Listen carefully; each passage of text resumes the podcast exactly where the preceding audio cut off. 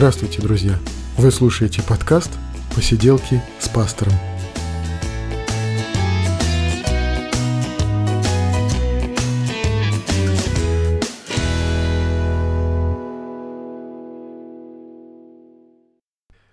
Сегодня снова в гостях у меня Игорь Попов, э, преподаватель литературы, журналист, э, книжный обзорщик, радиоведущий.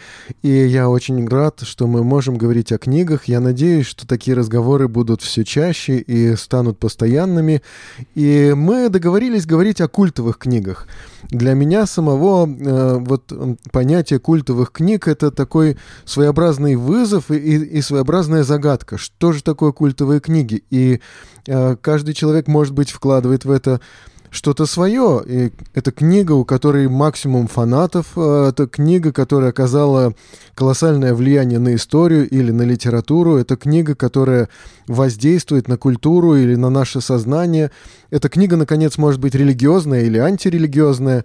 Но я понял, что э, лично в моем э, таком культурном в моем контексте культурном есть пробел, потому что я не знаком с э, книгой «Над пропастью воржи» Селлинджера. Я знал о существовании этой книги очень давно. Я не знаю, откуда она взялась в моем сознании и в моей памяти, но я понимал, что пока я ее не прочту, я себя культурным человеком называть не могу. И, наконец-то, на 46-м году жизни я с ней познакомился. И, в общем, отчасти, спасибо Игорю Попову за его такое влияние, за его э, такой интерес, который передается, который заразен, интерес к книгам. Игорь, приветствую тебя. Да, привет, Жень, и очень рад приветствовать всех, кто слушает наш подкаст. И, в общем-то, я надеюсь тоже, что, этот, что эти литературные встречи, такие наши литературные посиделки, у тебя посиделки с пастором, у нас будут такие литературно-книжные посиделки у камина mm-hmm. с книжечкой и с неизменным скепсисом, с неизменным каким-то, с неизменной какой-то неоднозначностью. Но может что... быть с восторгом, потому да. что я привык к книгам относиться или с восторгом, или никак. Ну, восторг может быть, но и скепсис тут уместен, да, может восторг может быть как и, э, не знаю, как положительный, так и вызывать какие-то бурные эмоции, да, ну, как бы в другую сторону, да, такой угу. эффект обратной да. петли. Но вообще я считаю, что любая гениальная книга, она неоднозначна, угу. потому что одна а, гениальная книга не может быть однозначной, да, потому что она как раз, а, это не, не мораль, не какая-то нотация, не попытка сформулировать какие-то общеизвестные истины, а совместный поиск вот этой самой истины, а, которая постоянно ускользает, бывает, и, конечно, мы знаем все религиозные ответы на это, да? Ну да. А, но общечеловеческие ответы, то есть э, те ответы, которые дает сам человек, а, они очень индивидуальные. Вот литература — это наверное, попытка э, сформулировать то, что ну, сформулировать очень сложно, да? Ну и так, э, и когда же или в каких обстоятельствах или какими характеристиками может обладать книга, которую мы назовем культовой книгой, да, если мы сейчас о ней рассуждаем? Ты знаешь, я вообще не понимаю, что такое культовое. Мы употребляем это прилагательное, да? мы часто говорим об этом, а, но Библия культовая книга, ну, да, наверное, да. да однозначно, да. да. Вызывает она споры, да. А, не, так трактуется ли она неоднозначно, да. Да. И здесь, э, наверное, стоит говорить э, о том, что культовая книга... Для меня культовая книга — это книга, которая до сих пор вызывает споры. Угу. Если про книгу перестали спорить, то, в общем-то, ни о каком культовом статусе не, не идет речь. Культовая книга — это значит книга, которая затрагивает какие-то до сих пор какие-то болезненные зоны э, человеческого сообщества, нашей, наших взаимоотношений, наших, э, нашего отношения к каким-то важным вопросам бытия, да, и тогда она может быть культовой, да? ну, она может быть очень спорной, как, например, текст, о котором мы сегодня будем говорить. Ну хорошо, тогда Селлинджер — Э, «Над пропастью воржи» — это культовая книга Без... или, или гениальная книга?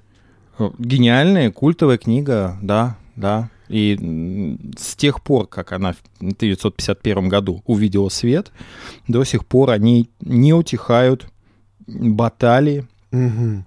И, например, я когда мы готовился к подкасту, решил посмотреть, что что они, есть ли спор они в интернете, и зашел в YouTube и понял, что она до сих пор вызывает желание о ней спорить, ее читать, с ней не соглашаться, а, абсолютно диаметрально противоположные а, точки зрения, умные филологи с, а, знаешь, такими с вертикальными складками между бровей, конечно же, свысока, а, учат нас о том, как нужно понимать этот роман, а, простые читатели э, без, э, без, ученых, э, без ученых званий а, просто недоумевают или восхищаются, а, но в любом случае она вызывает споры, и она будет вызывать споры, наверное, еще очень и очень долго. Ну хорошо, а вот, ну, давай э, начнем с того, что о чем, да, о чем. Мы же можем сказать, о чем эта книга, не выдавая каких-то секретов, тем более, что в культовой или там э, в э, гениальной книге, может быть, и секретов-то никаких нет. Может быть, и э, не так важен сюжет здесь, и, может быть, его и нету, сюжета как такового, да? Поэтому мы можем спокойно и свободно поговорить, о чем она. А, Вообще, я бы даже э, такой подзаголовок дал бы нашему подкасту, это «Да здравствуют спойлеры». А, Это все-таки разговор о книге а, людей, которые ее прочитали. И вот эти книжные разговоры мне нравятся больше всего. Сейчас приобретает э, большую популярность формат книжных клубов у нас в стране. То есть на, на Западе это очень давно. Ну и наконец-таки люди стали кооперироваться, э, читатели, да, чтобы поговорить о книгах, которые, ну, о которых хочется поговорить. Вообще, на самом деле, книга, о которой Мгм. не хочется поговорить, не стоит а, того, чтобы появиться на свет. Не стоит Мгм. того, чтобы быть напечатанной и чтобы ее купили. Мгм. Книга, а, когда ты читаешь книгу, а, и ты, если откладываешь, говоришь, ну окей, мне все понятно, книга хорошая, все ясно, мораль ясна, мораль се- сей басни такова. В общем, ты можешь ее смело в- в- выносить на помойку. А, вот книга, которая тебя вызывает, ну, является для тебя вызовом, таким интеллектуальным вызовом, духовным вызовом, вот она как раз стоит того, чтобы ее читать, а не говорить. Поэтому... Ну, а если мы разговариваем, то мы неминуемо там как-то проговоримся, там, убийца дворецкий, например, да, или что-то в этом роде. Ну, если мы будем говорить о детективах, э, может и стоит о каком-то культовом детективе поговорить, тогда действительно убийца дворецкий, да, это как бы этот спойлер, который лучше обходить стороной. Но так как мы говорим не о детективе, мы говорим о, мы по крайней мере сейчас говор- говорим о классической прозе без э, налета э, книжной э, плесени, э, и скуки, да, и мух на подоконнике, которые я встречал часто в библиотеке, да. Мгм. Вот э, я бы хотел, чтобы действительно это разговор как- как раз без вот такой книжной плесени и, и, и погибших на самом взлете своей карьеры мух.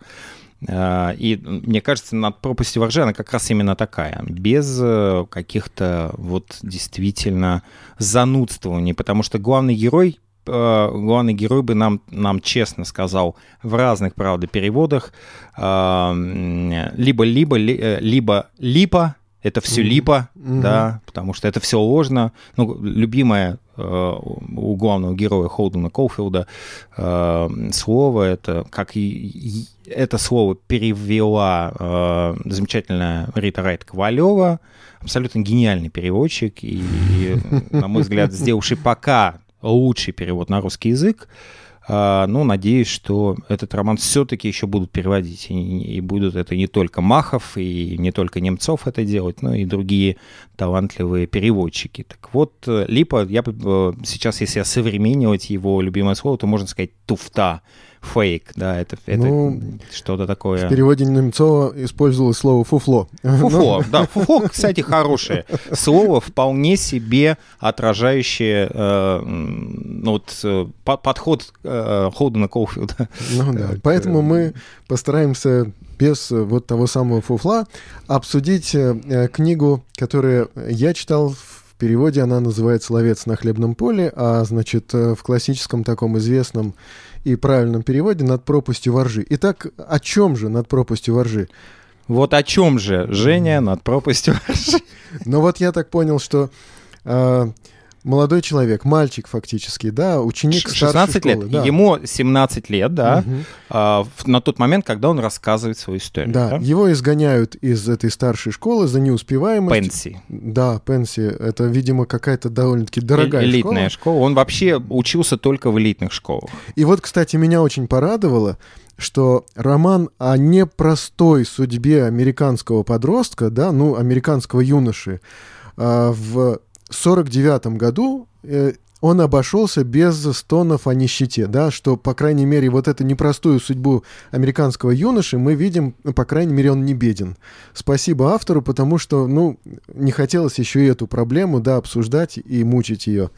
Ну да, и если бы он еще и афроамериканец был бы, вообще был бы прям, ну, в десяточку в десяточку, да? Ну да, то есть это был бы шаблон уже, да? Да-да-да. Если бы даже он не был афроамериканцем, но он был бы бедным, и вот э, книга о непростой судьбе, она бы все равно была бы шаблонной. Но он не беден, хотя его изгоняют из школы, да, он...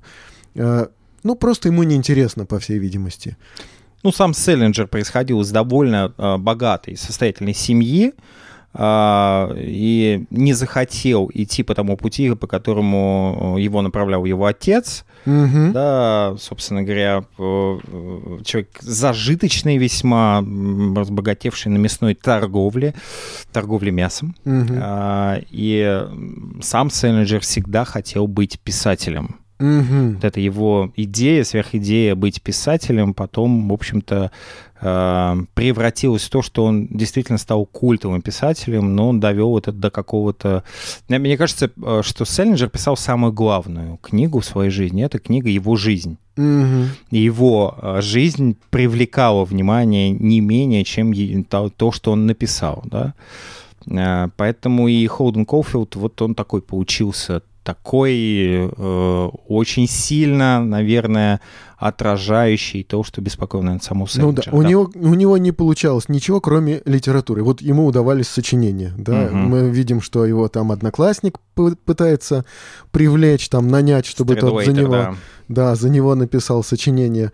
Ну, то есть это вот то, что нравится главному герою, это сочинять и э, обсуждает еще там внутри себя где-то там театр, актеров, э, вот смотрит что-то там, да, достаточно критично ну, к, там, к тому же Ну, смотрит. на, на самом деле это отражение как раз Да, характер- мнения самого Селлинджера. Да, да, мнение самого Селлинджера. Селлинджер, н- по большому счету, не любил кино э, по э, скажем, воспоминаниям его дочери, изданным, и на русском языке тоже есть ее Мгм. книжка о том, о, о нелегкой э, судьбе дочери Селлинджера.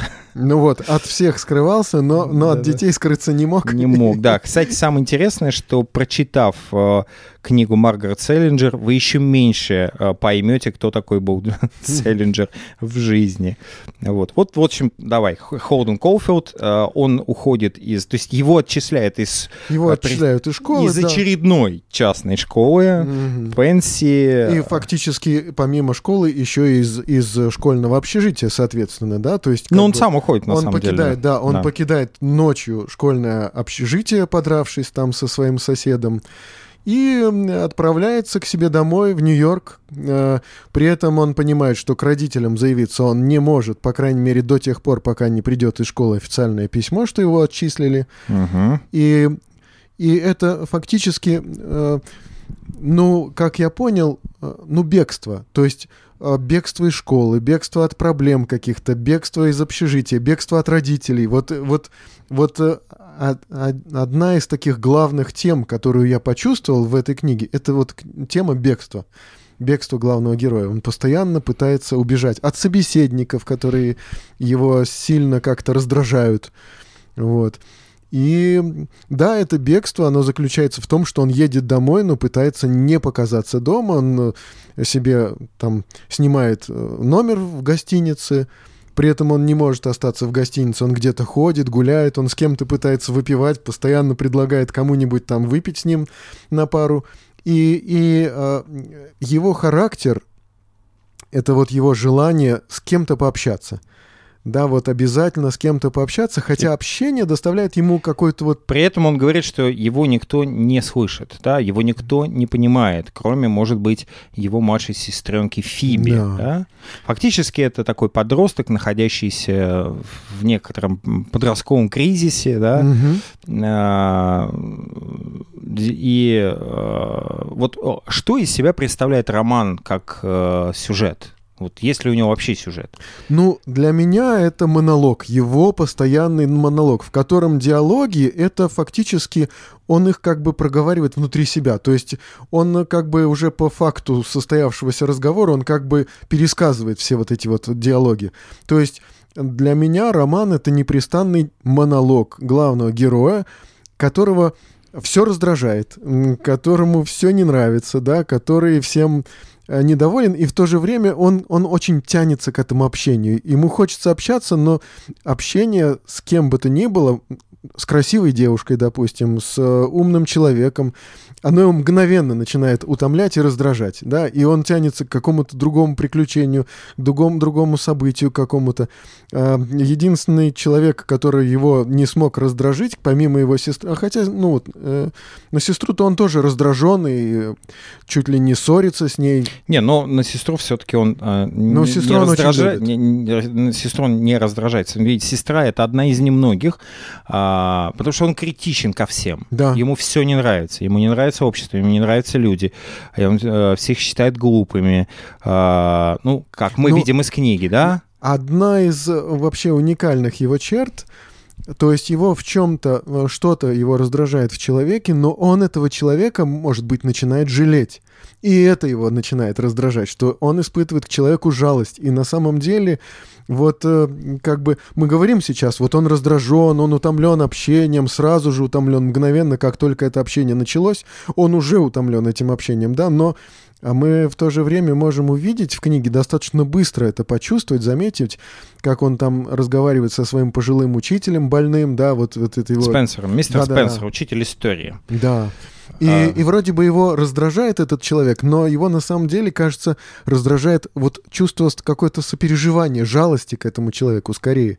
И мы в этом видим, нет, ну он не как бы это не неплохо, что вот он такие чувства испытывает. Они просто, угу. он просто их так понимает. Угу. И, и он от них э, пытается бежать, как я понимаю. Угу. Но вообще, если э, укладывать роман в очень такую простую схему, э, до сих пор в трактовке этого романа существует достаточно вообще э, достаточно много линий, да, mm-hmm. то есть достаточно э, много прочтений, да. Хотя роман простой, он небольшой, и выглядит как бы не, несложным совсем. Да, да, есть, 260 страниц. Да, общем, несколько дней из жизни подростка. Да, вот три, три фактически дня и да, ночи. Три, да, э, три, э, три дня из жизни подростка. Все это происходит во время Рождества. Это не случайно, естественно. Mm-hmm. У Селлинджера вообще, у Селлинджера вообще нет случайных вещей. У него вообще нет... То есть э, у него то самое ружье чеховское, оно всегда стреляет. Mm-hmm. Хотя, кстати сказать, у Чехова не все ружья стреляют. Вот вот, э, но э, не стреляющие ружья у Чехова гораздо более говорящие, чем стреляющие, да? А, то есть у, Селлинджера, конечно же, э, нет лишних деталей. Если вы читаете Э, этот роман и э, вот это, это роман, я как-то слышал несколько диаметральных противоположных мнений. Одни говорили, потому что этот роман нужно прочитать в подростковом возрасте, во взрослом возрасте не зайдет. Вот знаешь, вот э, я вывесил анонс в Инстаграме, да, угу. и только анонс записи нашего подкаста вызвал бурю всяческих комментариев. комментариев, да. Угу. И я вот позволю себе, надеюсь, меня мои дорогие друзья простят, что я тут, значит, э, фактически спойлерю их эм, их э, комментарии. Оглашаешь? Да, оглашаю, ну, да. Ну, да. Ну, это в публичном пространстве записано. Да, да, да. да. А, вот, например, э, мой брат фанат Селлинджера, перечит, перечи, перечитывал повесть уж не знаю сколько раз. Я прочла не так давно. И, честно говоря, не то, чтобы как-то особенно впечатлилась. Тогда я позвонила брату спросить, в чем там цимис. Он сказал, мол, наверное, это что-то специфическое для подтянутых подростков-мальчиков. А, другой комментарий. Я вот тоже во взрослом возрасте прочла и совсем не впечатлилась. Мне кажется, все же в определенном возрасте до взросления его надо прочесть. А вот рассказы Селлинджера впечатлили гораздо больше. Читала дважды другой угу. комментарий. Читал дважды, специально перечитывал, чтобы понять, может, я что-то пропустил, и книга таки зайдет. Чудо не случилось до сих пор, не понимаю. С удовольствием послушаю подкаст. А, я прочла впервые в 30, еще один комментарий, угу. и очень понравилось. Примирил, э, примирила с собой и поняла, что все со мной в 15 было нормально. Ага. А, и еще один комментарий. Книга, которую я яростно отстаиваю, когда вижу негатив. Вот так вот. А, и это очень э, симптоматичные все вещи, да, все эти комментарии, потому что э, некоторые считают, его нужно читать только в подростковом возрасте. Если ты не прочитал в подростковом mm-hmm. возрасте, вся жизнь твоя прошла. Я прям, прямо цитирую фактически одного высоколобого филолога и культуролога, mm-hmm. который говорит, что если ты не прочитал в подростковом возрасте, ну, вообще не о чем с тобой говорить, в принципе. Ну, ну да. филологи вообще очень любят так э, немножко на себя зациклить внимание, mm-hmm. на свою личность и на свое личное прочтение. А, но мы тоже не исключение, все читатели как бы хотят рассказать о своем впечатлении, да. Так вот, э, если говорить о романе, то роман выстроен, то есть это три дня, э, рождественские дни, и это, не, это специально, потому что угу. с, э, тема Рождества, тема Христа, тема веры и неверия, да, да тема есть. религии и отношение к религии очень важна. А, для Селлинджера, и она очень важна для его героя. Притом забавно, как подростки обсуждают, да, когда uh-huh. вот, вот этот вот подростковый жаргон, может быть, где-то там на английском даже, может быть, и мат присутствует, да, и вдруг ну, они касаются, да, жесткий сленг, вер, да. веры одного из э, ребят, да, как-то мимоходом упоминают просто что-то там католических каких-то священников или там монахов, и вдруг он тут готов биться, да. Да, биться, в драку биться. просто, да. Ты вот, мол, католичество не трожь, вот и мы сколько уже говорили, надо мной можешь, можешь смеяться, но вот веру мою там типа не трожь. А он какой, да спокойно, я не трогаю твою веру, там успокойся, успокойся только. Ну, да, мы, и... да, коснемся этого все-таки угу. вопроса. А, безусловно, эта книга очень духовно заряженная, да? Да, да. А, и как она духовно заряжена, я вообще всегда не верю в, в однополярность какую-то, да?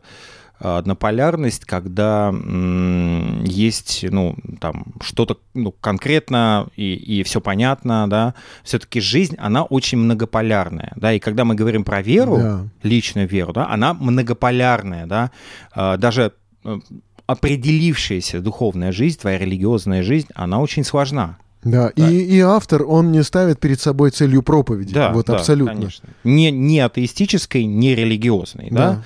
А, автор ставит одну большую цель, и вот об этой цели мы поговорим. Итак, в принципе, э, на самом деле э, эта книга, сюжет этой книги очень простой. За три дня, э, причем три дня угу. именно, да? да не, это тоже не зря в книге. Да? Один день он проводит в Пенси, да, прощается, по сути, угу. с Пенси. И почему прощание с Пенси, как со школой, да, это очень тоже важный момент в этой книге. Потом он едет в Нью-Йорк, и вот, э, по сути, вся книга — это его встречи с людьми. Да. Да. Э, во, все, во всем романе. Вообще это романом можно назвать только с большой натяжкой, да, потому что формально это романом назвать нельзя. Да, для романа слишком малый, мал, малый объем, да. и, э, но при этом достаточно много героев да? Угу. Ну, они как бы проходящие герои. То есть они Вроде вот... бы проходящие, но каждый из героев очень символичен и очень важен, да? И вот всего, ты не пробовал считать, сколько встреч в романе? В романе 13 встреч. Ну вот я выписывал, да, где-то вот э, такие как бы маленькие сюжеты. У меня угу. получилось 14 сюжетов, но угу. это не обязательно были да, 13, встречи. Да, 13 встреч. Угу. 13 так. встреч. А, с разными людьми, да, а, и каждая из встреч, а, она что-то открывает нам в главном герое. Ну, да, да. изначально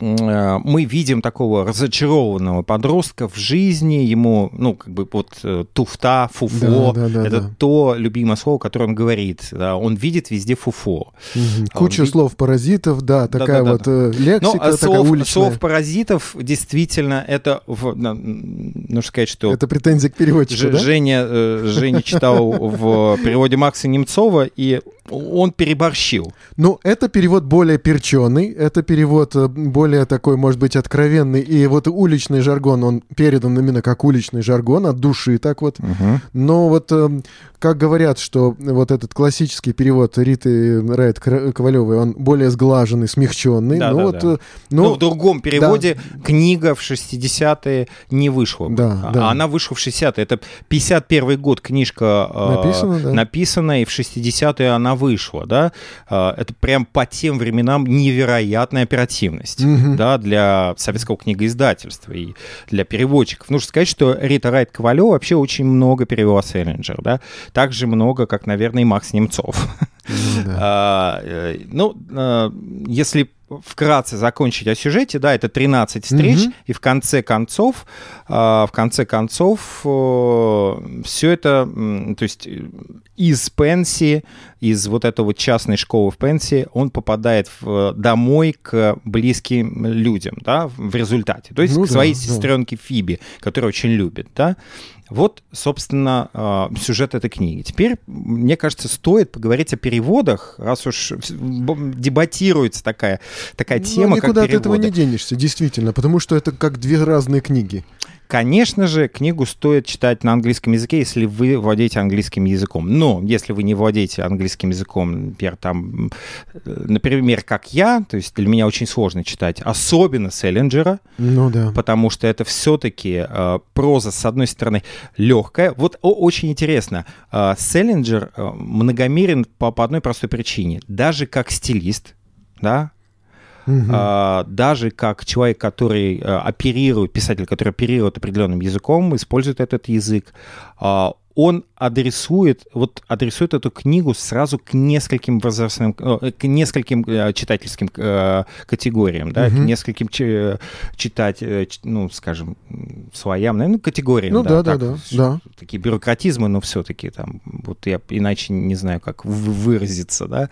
А, Ее, эту книгу легко может прочитать человек без подготовки, да, например, да. А, а, Селлинджер — это как раз тот прозаик, тот писатель, которого можно читать спокойно, без подготовки. То есть неподготовленный читатель вполне себе увлечется этой книгой и угу. прочитает ее до конца, от начала до конца. Да. Она читается очень легко, ярко, язык очень легкий, а, даже в, в своем грубом варианте селлинджеровском с, с разным сленгом. Нужно сказать, что сленг там не так, что прям вообще совсем много. Вот. Он просто является частью характера Холдена Коуфилда. Вот через язык а, Селлинджер передает специфику. Ты начинаешь слышать интонацию. Да? Вот да. Что такое язык? Язык а, нужен для того, чтобы а, а показать нам какие-то смыслы, которые могут ускользнуть от нас, и с помощью языка а, писатель а, как бы с нами начинает говорить, да, так, как делал, например, Достоевский. У него у каждого из героев своя фонетика, да, угу, то есть да. свой язык.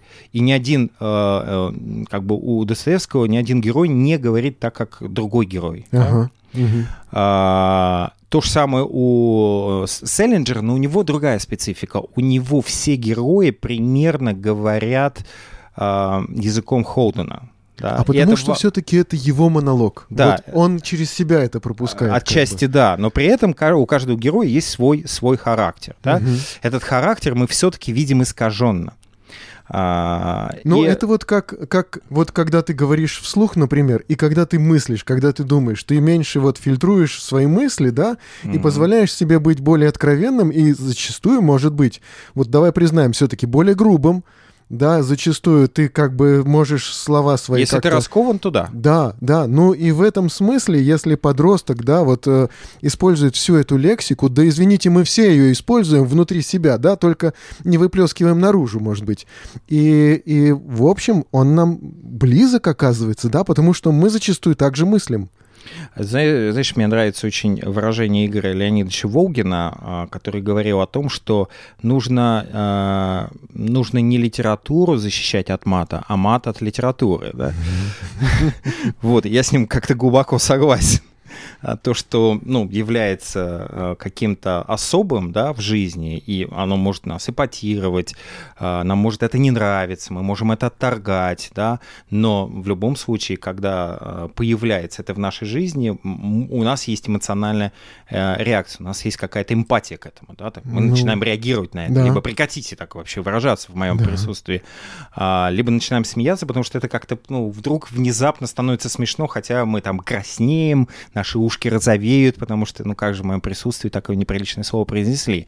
Но э, у, э, как раз у Селлинджера э, этого не так много. И тут нужно сказать о переводах. Да? Был, есть на русский язык, на русский язык э, есть три перевода. Mm-hmm. Есть перевод, собственно, вот э, Райт, Рита Райт Ковалевой, который я считаю гениальным абсолютно переводом, и при этом я считаю, что Селлинджера нужно продолжать переводить на русский язык. Есть перевод Махова, гораздо более ну, он просто неудачный. И на перевод Махова существует внутренняя рецензия Норы Галь, э, которая, кстати, пыталась переводить э, «Над пропастью воржи» и провалилась абсолютно. Mm-hmm. Да? Ее, в общем-то, попытка перевода оказалась провальной, и сама Нора Галь это признала.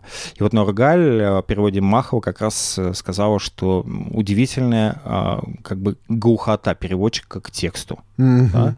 А есть перевод Максима Немцова, который вызывает кучу разночтений чтений. То есть, ну, там есть и сторонники этого перевода, я знаю их, и очень уважаю их мнение. Но я считаю, что это неудачный перевод не потому, что Макс Немцов плохой переводчик, он великолепный переводчик, совершенно замечательный. Я просто советую почитать, например, того же Кируака в переводе Макса Немцова. Это великолепные mm-hmm. переводы, да. А, он большой действительно мастер и хороший редактор в том числе, да. Но здесь а, почему все-таки я там там пару минут об апологии перевода э, Рита Райт Ковалева. Почему все-таки Рита Райт Ковалева, а не Макс Немцов? Просто потому, что Макс Немцов, у него есть свой метод, и э, он, он последователь в этом методе, но э, вот благодаря тому, что он метод перевода с, сделал самоцелью, э, от нас ушел настоящий, вот тот самый Холден Коуфилд. Mm-hmm. Как его воспринимали современники Селлинджера, как его воспринимают до сих пор американцы. То есть мы, не, мы фигура а, русского э, Холдена Коуфилда в, скажем, в вариации Макса Немцова, она другая, нежели фигура. Конечно же, конечно же, перевод Райт Ковалевой не, не э, скажем, ну, не во всем соответствует оригиналу, да? Угу. Почему? Потому что она просто принимала свои решения, чтобы эта книга увидела в Советском Союзе 60-е годы да. а, свет, она просто вынуждена была многие смягчать. А потом вот ты попробуй в 60-е перевести для советского а, читателя такие вещи, как гамбургер и чизбургер. Да, да, опять же, да. У Риты Райт Ковалевой они превращаются в сырники а и в котлету. Конечно же, это все далеко, но это, ну, частности, ну, Как минимум, да, хотя бы вот эти вот вопросы, которые тоже остаются действительно... Или... Требуют решения какого-то. Или, например, а, слово, любимое слово Холдуна Колфилда «липа», тут я согласен с, абсолютно с Максом Немцовым. Туфта, э, фуфо, вернее, Фуфло, да. да вот то, я, бы, я, бы, я бы, наверное, использовал, я бы, наверное, да. использовал туфта, но mm-hmm. э, Макс Немцов использует слово «фуфо», и оно абсолютно гармонично отражает вот отношение Холдена Коуфилда к э, окружающей жизни. Да? Он, когда он хочет сказать о пустоте жизни, он говорит «фуфо». Угу. Это все подделка, это не, не да. это, это все неестественность, искусственность, это все ложь, да? Итак, э, все-таки Рита Райт Ковалева смогла, э, несмотря на свои э, приукрашивание, несмотря на сглаживание острых э, моментов, связанных с языком, показать нам, э, скажем, ранимость mm-hmm. и э, ранимость внутреннюю, э, ну как тебе сказать, внутреннюю неоднозначность, внутреннее метание Холдена Коуфилда. Он ведь может быть совершенно наивным, э, ранимым, он может заплакать от каких-то вещей совершенно, знаешь, вот, ну, казалось, почему он плачет. Ну да. И это показано, насколько он тонко переживает. На самом деле он хочет таким выглядеть э, со стороны таким Опыт, мачо, опытным, да, да, таким, опытным, а да. на самом деле он внутри ранимый и нежный. И вот эту нежность Рита Райт Ковалева совершенно уникально перевела. Ты чувствуешь эту нежность. Эта нежность прям видна. И поэтому, когда говорят о том, что это, это книжка про инфантильного подростка, э, который э, вообще не может ничего в своей жизни сделать, с одной стороны, я могу согласиться с частью, но с другой стороны, это не так. Холден Коуфилд, он не такой. Да? Да. Это не только инфантильный подросток, подросток, но тема инфантильности, да, тема застревания в детстве очень важна. Так вот, а, если мы говорим о, все-таки переходим уже к, от переводов Мгм. самой книге, я думаю, что хватит уже переводов, Да-да. а, то все-таки книга не об этом. А вот о чем эта книга? Вот давай попробуем разобраться. Вот на твой взгляд, о чем же все-таки Селлинджер хотел поговорить с читателем? Ведь каждый писатель, садясь Мгм. за э, стол, за компьютер, за печатную машинку, ну, соответственно, э, Селлинджер работал на печатной машинке, да, Мгм. а, или там за письменный стол, за свою рукопись. Он хочет о чем-то поговорить с читателем. Вот о чем, на твой взгляд, Селлинджер хотел поговорить с читателем через Холдена Коуфилда?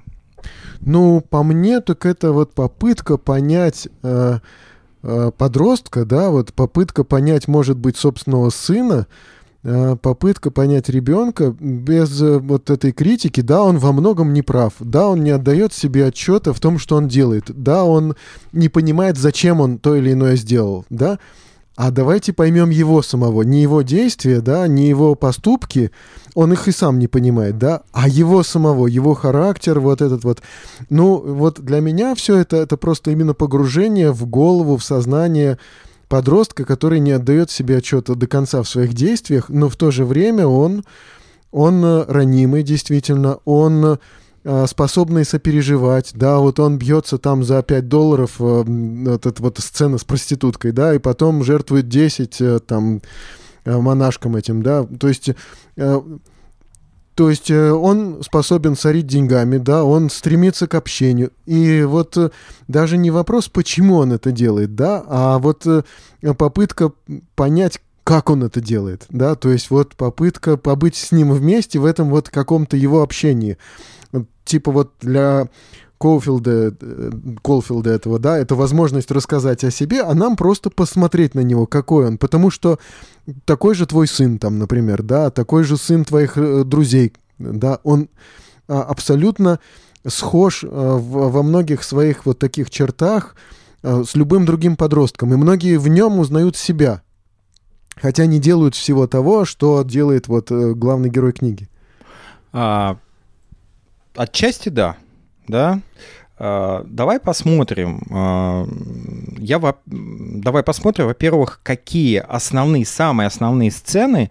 А, а ведь каждая сцена, Мгм. безусловно, может назвать основной. Да, да, да. С чего начался роман «Над пропастью воржи»? Ты знаешь, да? Ну, с отчисления, да, и с разговора с Не-не-не. э, профессором. Сам, сам А, роман начался с новеллы «Легкий бунт на Мэдисон-авеню». Это новелла, которая была опубликована, А, и вот, собственно, потом она входит в роман, становится частью романа, да? И лё- э, вот это название «Легкий бунт на Мэдисон-авеню» это как раз и передает основную, наверное, лейтмотив всего романа. Это ведь не бунт. а, По сути, по- почему «Над пропастью воржи» таки, такой э, имеет культовый статус? Да потому что он повлиял на... э, Он сформировал целый тренд в литературе. В американской, в европейской и в русской литературе. Аксенов, Гладилин, они выросли из, из этого текста. мгм. Мы знаем их, и мы знаем их бунтарей-шестидесятников. Как раз это ведь выросшие Холден Колфилды, по сути. А, Керуак, э, да простят меня любители Дона де Лио, Дон де Лио, а, и, и другие американские прозаики, битники, собственно, да, ведь, по сути, э, роман «Над пропастью воржи» — это очередная би, библия битников, мне уже ну, надоедает это, это словосочетание говорить, потому что у них что, что не книга, то библия битников или библия хиппи, там, над, mm-hmm. тот, тот же самый Кен Кизи над кукушкиным гнездом. Это, конечно же, э, потомки, это, конечно же, литературные наследники э, Холдена Коуфилда, безусловно, mm-hmm. МакМерфи. Но вот смотри, разница между битниками и Холденом Коуфилдом велика, невероятна да, потому что битники, они разрушают, ну, как бы, как битники сами, ну, то есть герои битников, угу. они разрушают, они бунтуют. МакМерфи — это бунтарь, до конца он идет, да, очень трагичный бунтарь, почти античная история бунта. Кстати, вот книга, про которую можно поговорить, да, над кукушкиным гнездом. А, ну, если взять вообще последователей любого такого вот молодежного протестного движения, да, хиппи там, битники, да, но они как бы берут э, на себя определенную идеологию и, в общем-то, находятся в рамках ее и существуют, и подражают, и, в общем-то, здесь э, человек э, абсолютно не идеологизирован. Да, у него нет идеологии. У него нет какого-то, да, да, вот какого-то стиля, как что-то, что давлеет над ним. Ну, над ним только одно вот давлеет. Необходимость прийти к родителям и рассказать о том, что его отчи- отчислили в очередной нет, раз. Над Когда ним это не, не да, ну как бы, Но ну, над ним от, не то, что давлеет, бежит, да, да э, сколько он старается как можно как бы дольше момент, да. Да, этого не сделать, да. Так вот, я вообще считаю, что э, Селлинджер всю жизнь писал одну книгу. И она у него очень большая. Mm-hmm. И поэтому, чтобы понять над пропастью воржи, как это не парадоксально, нужно прочитать его 9 рассказов и нужно прочитать его повести о семье Глассов. Вот тогда становится понятным, к чему стремился Холден Коуфилд, против чего он бунтовал и почему все-таки «Над пропастью воржи» — это гениальный роман, классик американской мировой литературы. Потому что это не просто про инфантила, который э, там есть... Я слышал мнение, что это, знаете, такой, был такой фильм с Янковским, с Олегом Янковским «Полеты во сне и наяву». Да? Mm-hmm. Это вот такой выросший Холден Коуфилд. Ничего подобного. Я угу. считаю, что э, герой Янковского также далек, далек как Холдена Коуфилда, э, собственно, как, не знаю, там Пьер Безухов далек от Биовульфа, понимаешь? Э, просто потому, что э, если говорить о Холдене Коуфилда, там есть несколько самых важных сцен в романе, да? Э, ну, сначала в общежитии, да? Да, вот первая сцена в общежитии, самая важная Школьная. сцена, это, конечно же, драка со Стрэдлейтером, да, да, да. да? Почему эта драка происходит? Да потому что Стрэдлейтер посягает на честь любви Холдена. Да. да? И у, мы знаем, что у Холдена есть две девушки, которых он любит. Джейн, да, Галлахер, угу. и, собственно, Салли да, с Салли он встречается, она его разочаровывает. Он самое интересное, что... Э, Предлагает ей жениться даже. Но мы, Хотя мы же тоже. видим, как, что это несерьезно. Да, мы да. видим, что это какой-то эмоциональный порыв, в котором он тут же разочаровывается внутри. Он говорит, Сразу зачем, же. зачем я это говорил вообще? Зачем я это все предлагал? Но то, что он говорит, очень важно. Mm-hmm. Потому что на самом деле это то, к чему стремился сам Селлинджер. А, и а, это бегство Селлинджер, по сути, ведь основной, почему над пропастью воржи, конечно, тут можно сказать, э, скажем, о названии раба, романа Catcher the Rye, да, э, это э, действительно можно дословно перевести как ловец на, в общем, ржаном, ржаном поле, да, поле, да? но про, над пропастью воржи это песня на стихи Роберта Бернса, которая, кстати сказать, становится отправной точкой для небольшой проповеди Холдена Коуфилда, когда он пытается объяснить, к чему стремится своей сестре mm-hmm. Фиби, когда она mm-hmm. спрашивает, ты вообще что хочешь вообще? Да, да, да. Что ты... Тебе Младшая сестра, нравится? заметьте. Да, да, да. Младшая нравится, сестра. Да. Что-нибудь тебе а нравится? Ведь, а, а ведь, э, смотри, mm-hmm. тут э, вопрос очень, очень важный, да, мы оттолкнулись от первой вот этой э, сцены, потому что там как раз-таки э, э, Холден защищает, э, защищает идеал любви. Да. Так вот, Холден Коуфилд стремится к этой любви. Да. Он хочет ее обрести, и он никак не может ее обрести. И поэтому такая важная сцена с проституткой, которая, собственно, стала э, самой э, дебатируемой тогда. Mm-hmm. Ну, представь себе, 51 год, и ну, э, да, подросток да, да. вызывает проститутку в произведении литературы, да, то есть, ну, это просто немыслимо было тогда, mm-hmm. по тем временам. Хотя сцена с проституткой, она такая невероятно важная, я бы сказал, даже нежные не в плане романтических описаний. Там нет, ведь фактически там нет ничего. Там есть да. какие-то ну, грубости небольшие, да, со угу. стороны вот э, вызванной девушки, да, э, собственно, проститутки и Холдена, и его попытка вот отвоевать свои 5 долларов, да. Да-да-да. Ничего ж там не происходит, ни, ни, никаких. Он даже там начинает врать, да. И вообще очень, очень интересно. Вот Холден все время против лжи, и он говорит, я все время вру. Угу. Да, и вот эта двойственность, да, в холдине, она ведь притягивает, согласись.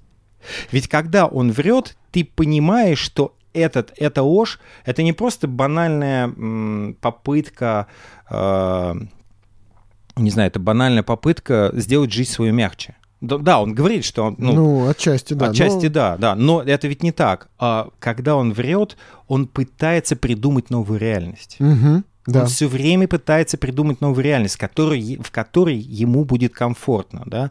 Причем даже в этом, э, причем он э, даже в этом, в этом стремлении своем обвиняет кино, да, вот когда он mm. при, представляет себе, что его там ранили, и Джейн, он звонит Джейн, да, да, да, да. и чтобы она перевязала раны, да, да, да он да, говорит, да. ну как же что, что же сделал с нами кино, да, грубо говоря, он там Холден говорит. То есть вот э, все эти штампы, он, он понимает, что эти штампы навязаны массовой культурой, которую он не любит. Он не любит неестественности, он не mm. любит э, какого-то конформизма. Почему? Потому что его постоянно за заставляют жить в конформизме а он не хочет да. этого, он это отторгает.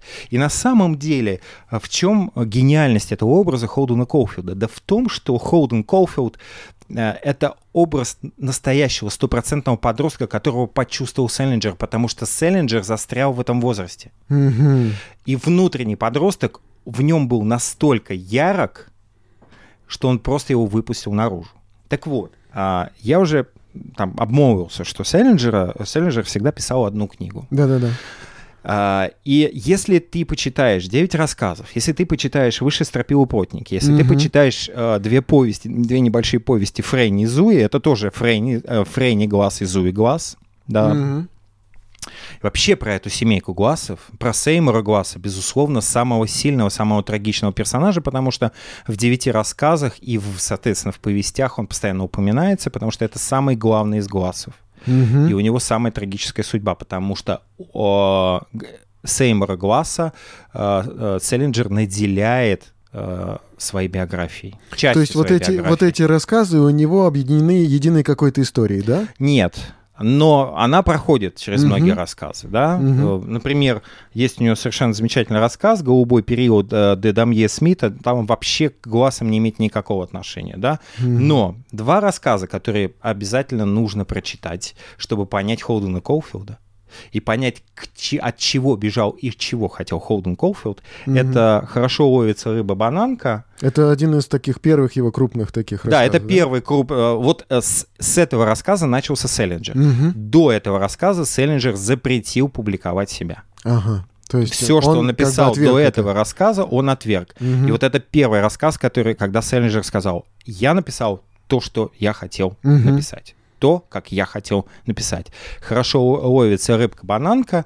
А, там ведь, э, ну, опять же, есть, э, значит, э, хороший день для банабульки, перевод Макса Немцова. Абсолютно, ну, не соответствует оригиналу, потому что, на самом деле, здесь игра, а, игра слов. А, дело в том, что рыба-бананка — это селедка, да? А, и там есть образ определенный, да, и, а, но на самом деле это же и отсылка к, э, к сленгу, к такой идиоматическому выражению а, to go banana, to get banana. Означает, этот, это сленг означает быть безумным, ага. сойти с ума. И вот Сеймур как бы со стороны, э, вот Сеймур Глаз со стороны вот обывателей там, он вот такой безумный. И первая там начало, начало рассказа это о том, как жена Сеймура Гласса разговаривает со своей мамой, и мама постоянно, и они постоянно вспоминают психоанализ, да. А, но, но там он трагично заканчивается. То есть вот я, к сожалению, заспойлерю, но Сеймур Глаз пока э, стреляет себе в висок. Но почему он это делает? Вот это самый главный вопрос. И на этот вопрос я не дам ответа. Потому что предоставляю вам самим прочитать вот спойлера этот... не будет, да? Да, прочитать этот рассказ. И про рыбу-бананку. Рыба-бананка — это очень важный образ, потому что Сеймур Глаз разговаривает, между прочим, с кем? с маленькой девочкой угу. на пляже. И он рассказывает ей сказку или историю про рыбу-бананку, которая... Почему она так называется? Потому что она, ее, э, она любит бананы, ее кормят бананами. И она ест... Э, и когда она начинает есть бананы, то она толстеет и не может из своей пещерки выплыть понятный, mm-hmm. очень понятный ясный образ, да? Это вот э, условия жизни, вот эта обывательская жизнь, mm-hmm. повседневная жизнь, которая тебя кормят бананами, и э, которые, благодаря которой ты перестаешь быть рыбой, то есть ты перестаешь mm-hmm. плавать, ты перестаешь вырваться на, вырываться на волю. Mm-hmm. А потом девочка говорит, а я видела рыбу-бананку, и у нее было 7 бананов. Там, по-моему, 6, а, 6 бананов, по-моему, если я не ошибаюсь, или 7 бананов, да. То есть э, здесь и, и после этого Сеймур уезжает в свой номер и э, стреляется, да почему он это делает, вот я опять же говорю, у меня есть mm-hmm. идеи, но мы говорим сегодня не про рассказы. Да, да надо но, читать еще и рассказы. Да, надо да. читать и рассказы, потому что они, во-первых, очень здорово написаны, во-вторых, они гораздо сложнее, чем над пропастью воржи, как это не парадоксально. Да. Короткие рассказы сложнее. Но если вы прочтете рассказы, вы вдруг вы, вы поймете, вам откроется, а, почему же, к чему стремился Холден Колфилд. Потому mm-hmm. что семейка Глассов — это идеал семьи Селлинджера. Вот Глассы — это та семья, которая не воспитывает своих детей. Они просто живут, mm-hmm. и они воспитывают своим при, э, примером. Например, когда приезжает, э, если не ошибаюсь, э, если я не ошибаюсь, э, Зуи, и у нее там э, такой, у нее депрессия, у нее жизненный кризис. И мама ее э, поет, пытается напоить э, куриным бульоном. И, значит, она отказывается, и потом Фрэнни говорит, ты, от, ты отвергла священную чашу куриного бульона. Но это в шутку? А, не в шутку, это, это, это, это так, потому что mm-hmm. они, они, э, это семья, где дети, вот, например, э, молодой еще э, Сеймур, поехав в лагерь в детский, да, там, ну, такой, значит, mm-hmm. детский лагерь летний, он просит родителей привезти ему, значит, книги.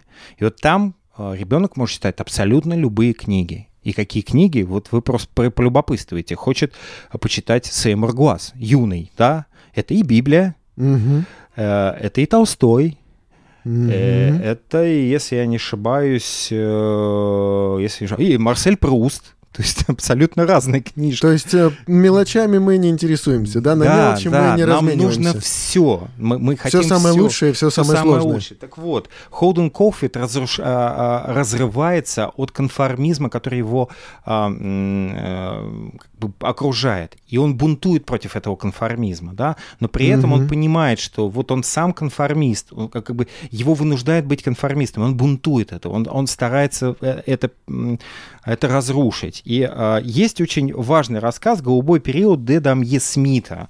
А, тоже небольшой рассказ, который показывает, а, как э, Селлинджер вообще понимал, что такое духовность и э, вот к чему нужно прийти. Да? Очень просто там герой такой довольно, скажем, юмористически поданный Деда Мье Смит, ну, Угу. Человек, взявший себе псевдоним, французский псевдоним, при этом прибавший американскую фамилию, да, ага. вторую часть. Вот. Он там, значит, идет обучать, ну, это я коротко, да, грубо угу. говоря, он обучает э, людей заочно, они присылают рисунки, он их редактирует и говорит, что не так, и он вдруг получает от какой-то монахини, опять же, монахиня, угу. а, замечательный, значит, замечательные рисунки, он предлагает ей приехать, и в конце концов получает из монастыря, что вот мы больше вас не нуждаемся, не надо, вот, и он, и, и он пишет письмо всем, все, все бездари, вот она одна талантливая, да, и он вдруг через, от, от, с ним случается такой, такой момент, который в дзен-буддизме как раз называется сатори или сатори. Mm, типа да? прозрение такое, прозрение, озарение. Прозрение, да. Mm-hmm. А, и он вдруг понимает, что... Что он понимает? Он вдруг... Он написал письма, что вам нужно бросить рисовать и больше никогда этого не делать.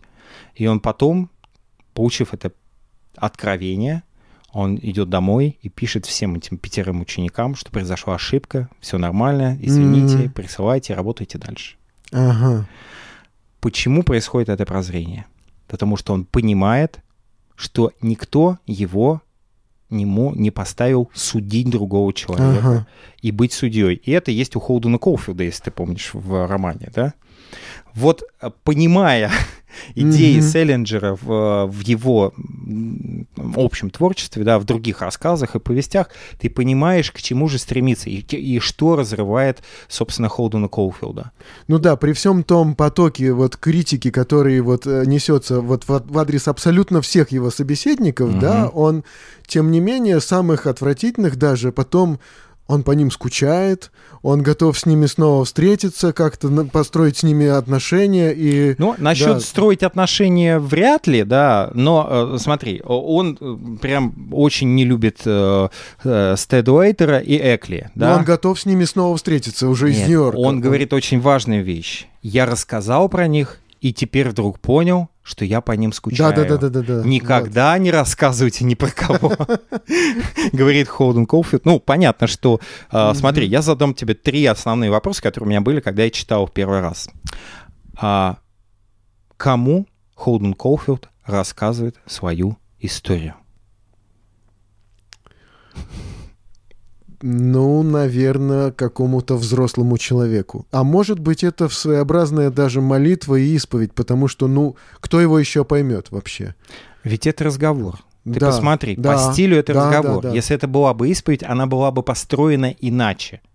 Это разговор с другим человеком. Да. И ты совершенно прав. Это разговор со взрослым человеком. Да, да. И вот э, второй вопрос. Кому адресована книга «Над пропастью воржи»? Какой читательской аудитории? Но я считаю, что родителям. Вот я как бы как уже в 46-летнем возрасте познакомился с этой книгой, я вижу, что ну она для меня, да, у меня а, там 18-21 год, да, мои дети. И это, бинго, это, ты прав. Да. Потому что Селлинджер и когда Селлинджер говорили, что вот подростки так восхищаются книгой, он всегда возмущался, потому что он говорит, я не для них ее писал. Он писал ну, да. ее для взрослых, поэтому там довольно жесткие э, описания, то есть вот такие довольно грубые описания, потому что он писал ее для взрослых, чтобы они поняли своих подростков, да. чтобы они поняли их э, ранимость, их нежность, их хрупкость их мира, да, да. и изменили наконец-то этот мир, в котором им не нужно быть этой рыбкой-бананкой mm-hmm. которые пичкают, пичкают бананами. Им нужно море, им нужна свобода. Так вот, свобода — это основной, основная mm-hmm. тема, а, соответственно, э, над пропастью воржи. Да? И смотри, очень интересно. Опять же, э, вернусь к Catcher and Dry. Почему mm-hmm. все-таки э, это непереводимое название, да, потому что кетчер — это не просто ловец, это бейсбольный да, игрок. Вот я думал, что это связано же. Да, это бейсбольный игрок, который ловит да, мячи. Угу. Да? Основная метафора, он рассказывает Фиби, вот своя собственная проповедь его, Фиби, чего он хочет. Он видит себя на вот этом ржаном поле, вот это как раз поле и, из песни на стихи Роберта Бернса. Да, Бернса, да, да. Да? А, и дети, есть пропасть, есть рожь, и дети бегут к этой пропасти, и он угу. хочет их ловить.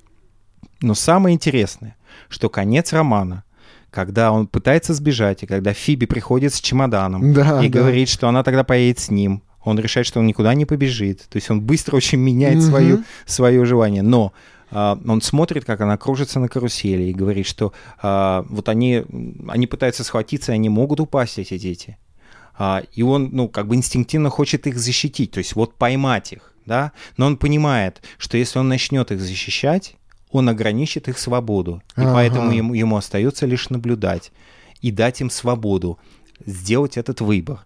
Mm-hmm. остаться свободными. Поэтому на самом деле это очень важный, э, это очень важная идея книги. Но э, если у нас есть еще время... Ну, уже вот мы скоро час, как говорим, да, Да. поэтому мы потихонечку начнем на посадку так идти. Да, и э, я хочу э, еще парочку, э, э, парочку все-таки эпизодов обсудить, да. Э, Первый эпизод, который всех возмущает, э, ну как всех возмущает, ну вот кто прям сурово хочет подвергнуть нравственному цензу э, Селлинджера, это сцена, сцена с проституткой. да. А Зачем сцена с проституткой в романе? Какую цель вообще Селлинджер ставил а, эту сцену, вводя в роман? А вот я, кстати, не понял, зачем. Я не понял. А мне кажется, это вообще прозрачная, понятная и ясная сцена. Он вот просто вот просто показывает э, этого подростка, да, Холдена Колфилда, да, он э, как бы на какие-то вот такие греховные забавы он соглашается, может быть, но на самом деле он это не, свойственно ему. Вот внутренне он эм, как-то на самом деле не расположен вот к, таким подвигам, да, то есть это, это не его совсем внутренне, хотя он может внешне там, да, он там, ему предложили, он согласился, там. А он- для чего он хочет, э, э, соглашается на вызвать проститутку, когда ему А ему дают? общение нужно. На самом деле ему нужно обычное человеческое И общение. на самом деле, на самом деле все очень просто. Он говорит о том, что вот, ну, я же женюсь когда-нибудь, да, может быть, и Мгм. мне надо быть готовым к этому, да. На самом деле это завуалированный очень интересный момент.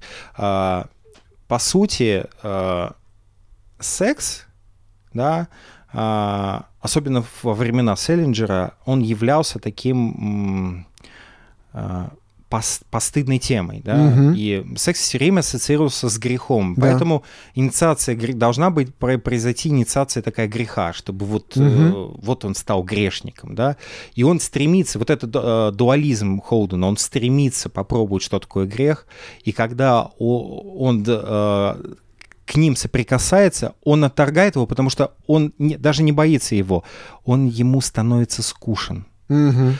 И вот эта э, очень э, сцена с проституткой, это такая не- невероятная а, нежная метафора от того, что Холден очень хочет любви, но ему все время подсовывают суррогат любви, Мгм. имитацию этой любви. И когда входит эта девушка, и он, э, и он начинает с ней общаться, он понимает, что это не любовь. Да. Он не здесь не научится любви. Он хочет научиться этой любви. И но- он не первый раз об этом, да, Да-да-да, говорит. Он и, и- раньше об этом Да, тоже но, говорил. но проститутка не, не сможет научить его этой любви. И поэтому он так, так бьется с сутенером, да, и называет его кретином, получает там, Ну да. болезненный удар, скорее даже удар по самолюбию, как со стридуэйтером, точно такой же. Он Мгм. бьется за честь девушки, Да, за то, что она чистая, и он верит в это. да. Он бьется за свои принципы, но он все время терпит поражение, потому что у него нет вот этой внутренней, а, внутренней основы для боя, да, внутренней силы, чтобы противостоять. Но он очень этого хочет.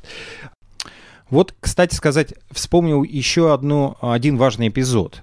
А, Почему важен а, эпизод с проституткой? Он является отправной точкой для того, чтобы э, Холден снова начал говорить и задумываться о духовности, да, о религии. Именно когда уходит проститутка, он не может заснуть, и э, он начинает размышлять, да, и что же, Мгм. ну вот он, например, я цитирую, «Наконец-то я все-таки разделся и лег, лег и подумал, помолиться что ли?» Помолиться после проститутки, заметь? Ага. Да. После визита проститутки. Но ничего не вышло. Не могу я молиться, даже когда мне хочется. Во-первых, я отчасти атеист. Христос мне, в общем-то, нравится, но вся остальная муть в Библии не особенная. Взять, например, апостолов. Меня они, по правде говорят, раздра... по правде говоря, раздражают до чертиков. Конечно, когда Христос умер, они вели себя ничего, но пока он жил, ему от них было пользы, что дыры в башке, да? И вот это э, дальше он продолжает размышлять об этом и вспоминает, э, как раз он приходит к религии, к организованной религии. Это идея Холдена Коуфилда от, от э, вержения организованной, отвержения организованной религии, его больше, больше и больше проявляется вот этот его бунт против системы, который тебя, в которую ты должен вписаться. И на самом деле он ведь не против веры в Бога. Э, И апостолы потому его раздражают, потому что на них делают акцент, да, в церкви, Мгм. на апостолах. И э, он рассказывает про своего, э, значит, одноклассника Чай, Чайлдса, да? Опять же, говорящая фамилия, Чайлдс, да? Как бы связанная с детьми. Э, этот Чайлдс говорил, э, что я так думаю, потому что не хожу в церковь. Что правда, то правда. Не хожу. Во-первых, мои родители разной веры, а все дети у нас в семье атеисты. Честно говоря, я священников просто терпеть не могу. В школах, где я учился, все священники, как только начнут проповедовать, у них голоса становятся масляные и противные. Ох, ненавижу. Не понимаю, какого черта они не могут разговаривать нормальными голосами. До того кривляется, слушать невозможно. Вот что беспокоит Коуфилда. Что религия и вера становится продуктом, она становится системой, она становится манипуляцией, а он против э, вот этой ограничения свободы, э, и поэтому ему и нравится, фальшивость. Да, фальшивости, да, и ему нужна под, вот, ему нужна подлинность, и Холден Коуфилд действительно ищет подлинность и не может ее обрести, и поэтому он себя называет, ведь он не, не, не называет себя атеистом, а он говорит, я отчасти атеист, да? И ну, вот тоже это... объясняет это какими-то обстоятельствами. И ведь ты посмотри на многих подростков сейчас, э, например, в сети, да, mm-hmm. вот этот атеизм, он у них искусственный как будто бы э, навязанный кем-то, как будто бы это реакция, подростковая реакция на отторжение вот в такой морализаторской проповеди, потому что э, они не нуждаются в морализаторской проповеди, они нуждаются в искренности. Да. А, и очень важная, естественно, встреча с, ну, я не буду говорить про Салли, там, ну, ну отдельная, да. собственно, отдельная тема, это, ну, сейчас мы застрянем. И угу. тема последняя, да, а, это, э, это тема, э, связанная с его учителем, да? А, да. Итальянская фамилия у него. Да. Сейчас я открою прям книжечку. Анталини. Анталини. Он приходит, потом, кстати, ему, а, когда Анталини прикасается, он хочет погладить его по голове, он вдруг думает, что он, значит... Извращенец, да, да извращенец. и сразу же убегает. Да. да, но при этом потом говорит, что, ну, вот как бы, наверное, я не прав, это все я придумал. Это действительно так, угу. потому что он боится. А что говорит Анталини? Анталини ведь это взрослый Холден Коуфилд. Mm-hmm. Да? Умный, у него умная жена, богатая, да, угу. а, но при этом он много пьет. То есть а, Анталини, по сути, ему а, такая проповедь его учителя, а, и он, обращаясь к Холдену Колфилду, я позволю себе так процитировать. «И тогда ты обнаружишь, что ты не первый, в ком люди и их поведение вызывали растерянность, страх и даже отвращение. Ты поймешь, что не один ты так чувствуешь, и это тебя обрадует, поддержит. Многие, очень многие люди пережили ту же растерянность в вопросах нравственных, душевных, какую ты переживаешь сейчас. К счастью, некоторые из них записали свои переживания. От них ты многому научишься, если, конечно, захочешь. Так же, как другие когда-нибудь научатся от тебя, если у тебя будет что им сказать. Взаимная помощь – это прекрасно, и она не только в знаниях, она в поэзии, она в истории говорит Анталини. Да?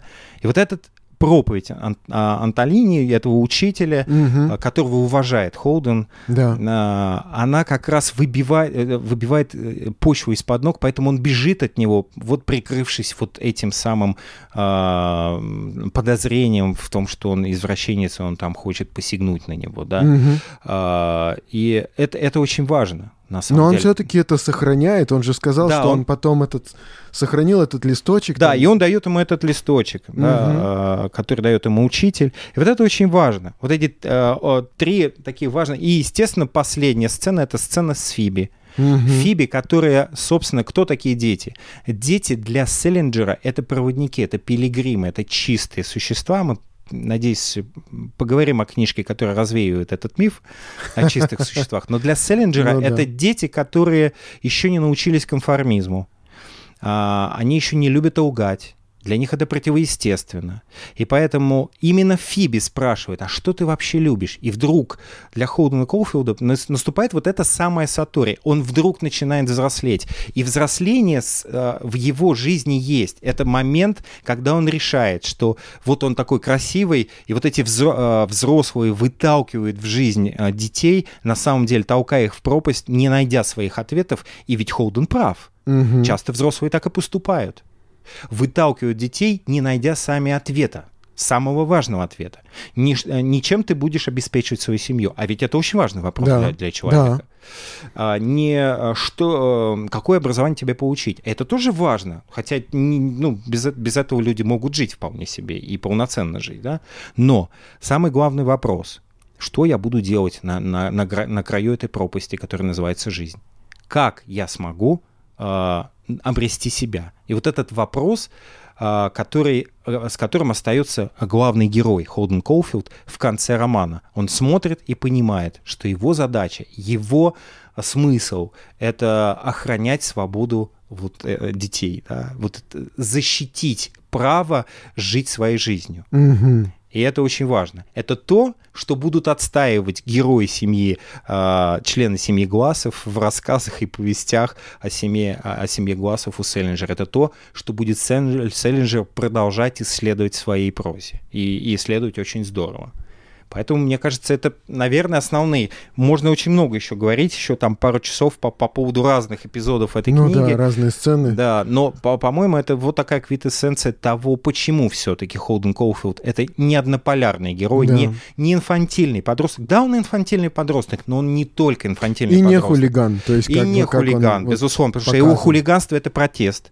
Его хулиганство — это не битники, Угу. Он не хочет разрушать. Он, наоборот, хочет найти то, что сможет э, в себе взращивать и чем сможет делиться. Вот тот самый э, домик, куда он может уехать с любимой mm девушкой, и, и, и он будет рубить дрова. В жизни он никогда не рубил дрова. Да. Э, значит, сын престижного адвоката из Нью-Йорка. Да, да, да. Вот, ну будет дом, ну будет ну, то, что Селлинджер пытался создать. И мне кажется, тоже э, э, с чем он столкнулся с реальностью, да, что ну, создавать должны двое. mm да. Да. Он женился на молодой девочке да, как, которая повзрослела и, и потом родила детей и перестала быть девочкой. О, ужас. Вот э, инфантильный подросток, трепетный, нежный, ранимый, также жил в Селлинджере, и он mm-hmm. его просто выпустил на свободу, и он с, заговорил с читателями. В этом уникальность Холдена Коуфилда. Да, здорово. Ну и я так думаю, что не будет э, большого греха родителям прочитать эту книгу и чему-то научиться в ней. Хотя, конечно, там лексика, конечно, там вот эти жесткие выражения, конечно, там такой вот характер, вот переданный Немцовым Максом так достаточно сурово, да, но э, я считаю, что это действительно книга, которая многое расскажет, многое покажет современному человеку, взрослому человеку. И о нем самом о его детях, о детях его друзей и о жизни вообще, о жизни в целом. Так что я благодарю тебя, что ты сегодня пришел сюда в подкаст. Я рад, что мы записали его. Я думаю, что это книга, которую необходимо прочитать любому родителю, чтобы да. понять, с, как, с каким благоговением с какой осторожностью и с какой внимательностью нам нужно относиться к э, этим удивительным Холденам, которые растя, растут, э, да. и они могут, может быть, проявлять, не так проявлять свою трепетность и свой, свой взгляд на мир, но, безусловно, нужно быть очень внимательным к тому, что происходит внутри. Спасибо, Игорь. Спасибо. Спасибо. И до следующих встреч, друзья. До свидания.